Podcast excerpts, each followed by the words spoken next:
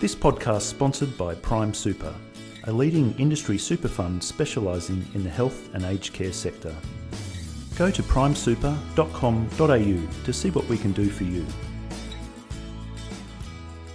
Patients who feel unable to assert themselves in the presence of clinicians mirror the behavior of adult kidnapped hostages, a research team has suggested. Researchers from Monash Business School and the Texas A&M University said the phenomenon called hostage bargaining syndrome appears to be the result of an imbalance of power between the patients and staff. I'm joined by Professor Tracey Danaher from Monash Business School to find out more about the issue and how it can be lessened. Welcome, Tracey. Thank you. So, what is hostage bargaining syndrome exactly, and, and how does the idea of hostage bargaining apply to, to a hospital setting? I think that probably the best way to explain the hostage bargaining syndrome is if I gave you a contextualized example. So if you and I went to a restaurant, um, or we went on an airline, for example, or, or any sort of service like that, and we weren't happy with some component of it, if we weren't happy with, with the meal or the service, um, if the meat wasn't cooked, for example, um, we probably wouldn't feel too reluctant um, in terms of speaking up and saying to someone, oh, this isn't quite right, or this is actually, we didn't order this dish, um, um, or whatever it may be. But what we found in our research is that in a healthcare setting, which is still a service, um, which you know sometimes people pay for either directly or through insurance um, or some other way, um, people feel reluctant to speak up. So even if they feel like uh, something is going wrong, um, even if they have a concern, um, often people have a reluctance to speak up against their doctors. And that's what we call hostage bargaining syndrome. So um, patients begin to act like hostages um, to the healthcare system.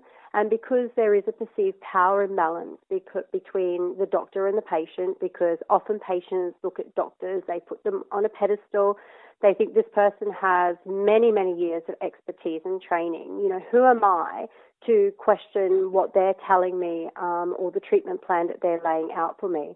And often, even very educated people, um, even people that perhaps have a medical background, um, experience hostage bargaining syndrome, where they're effectively silenced and they lose their voice and they don't feel comfortable speaking up um, and questioning or raising concerns or criticizing um, what's happening with their own care.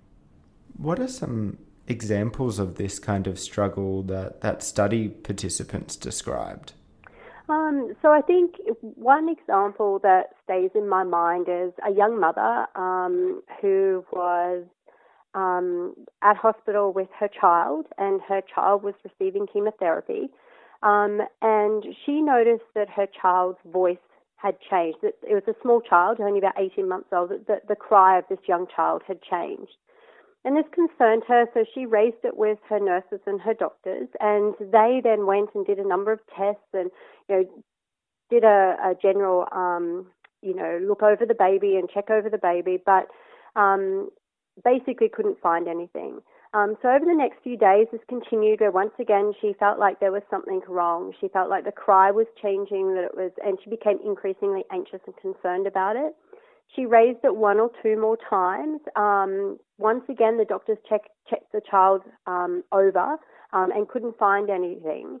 And then she started to feel like she was um, becoming a problematic mother that maybe they were looking at her as if she was an over anxious mother. Mm-hmm. Um, and so, although she was getting increasingly anxious and concerned about um, her child, she actually stopped voicing that anxiety um, because she didn't want to take up the time of the doctor because the doctor, the consultant, was busy. Um, she didn't want to be seen as the over anxious parent. She didn't want to be seen as the questioning parent or the parent that always has problems or questions when the doctors, you know, come into the room.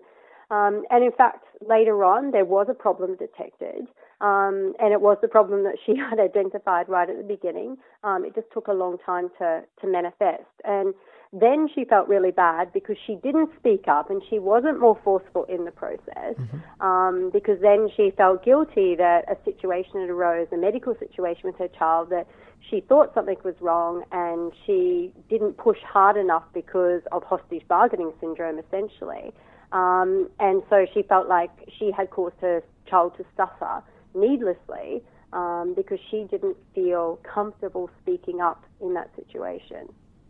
What are some examples of the the types of nurse or doctor behaviour that, that might be contributing to the issue?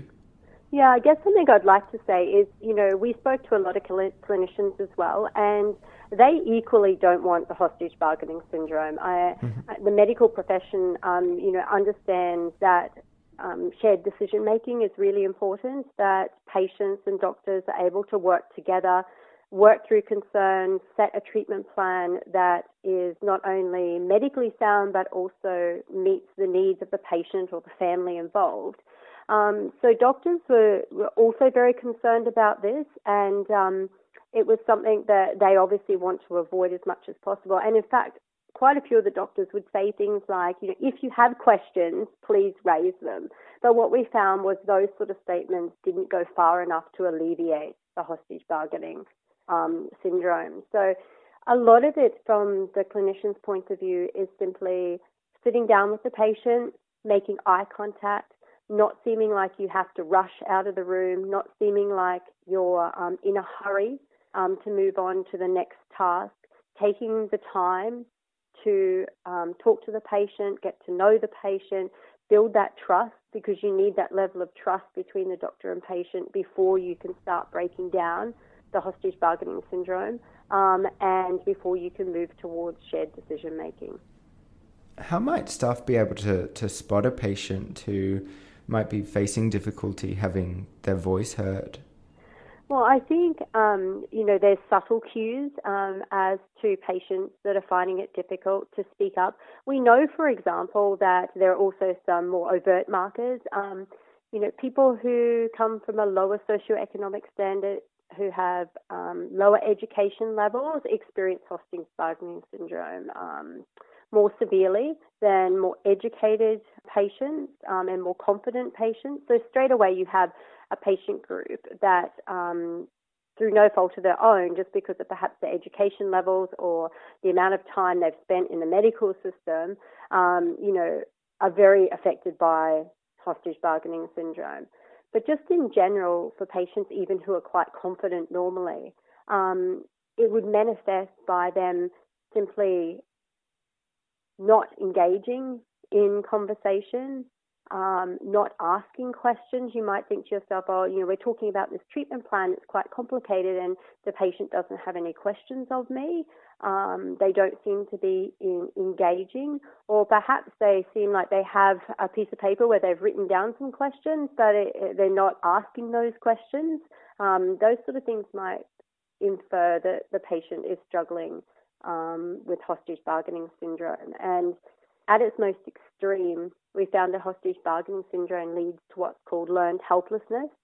And that's essentially where the patient gives up. They feel like nothing they say or do is going to change the circumstance.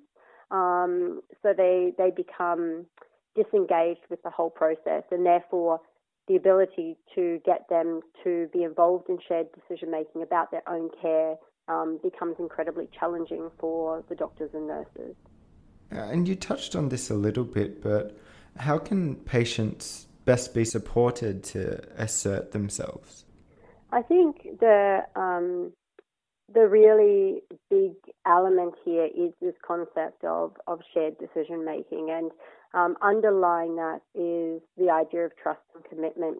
So, um, a patient needs to feel like they trust their doctor, um, and unfortunately, trust is often built up over multiple interactions. So, particularly for patients that have serious illness, that's an ongoing, long-term chronic illness, you know that trust can be built um, over time.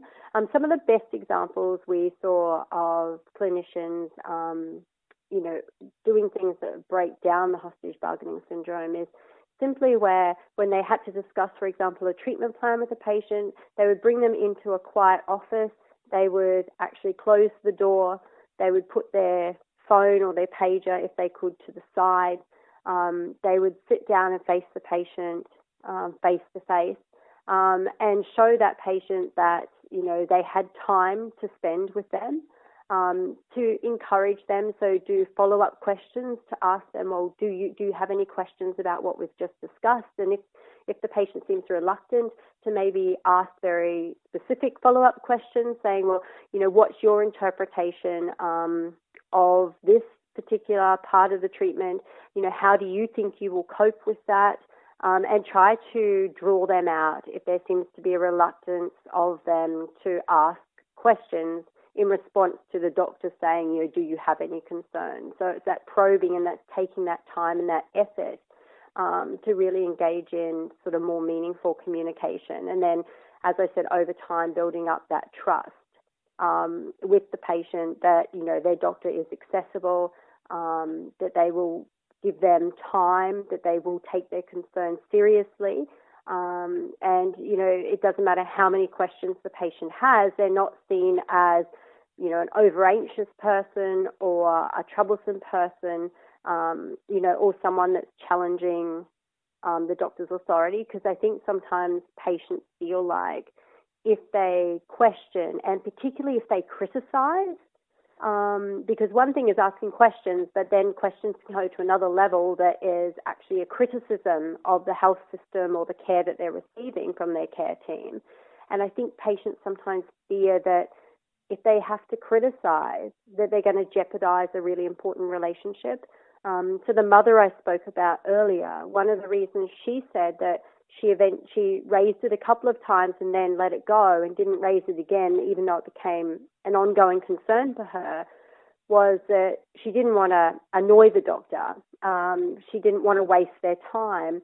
She didn't want to be seen as an over anxious parent, but also she felt like she was jeopardizing that important relationship. And to her, these are the people that are administering the care that will save the life of her child. Mm-hmm. And so that's when she feels very much like a hostage because now I'm bargaining for my child's life and I have these concerns, but I'm worried about jeopardizing that relationship. I'm worried about jeopardizing the care my child is going to get mm-hmm. um, by questioning or being critical, you know, of my care team. And whether that's real or perceived, doesn't really matter in this scenario if, if that person feels that way and it's now stopping them from speaking up when they, they should speak up. That was Professor Tracey Danaher on hostage bargaining syndrome and how it manifests in patients and family members.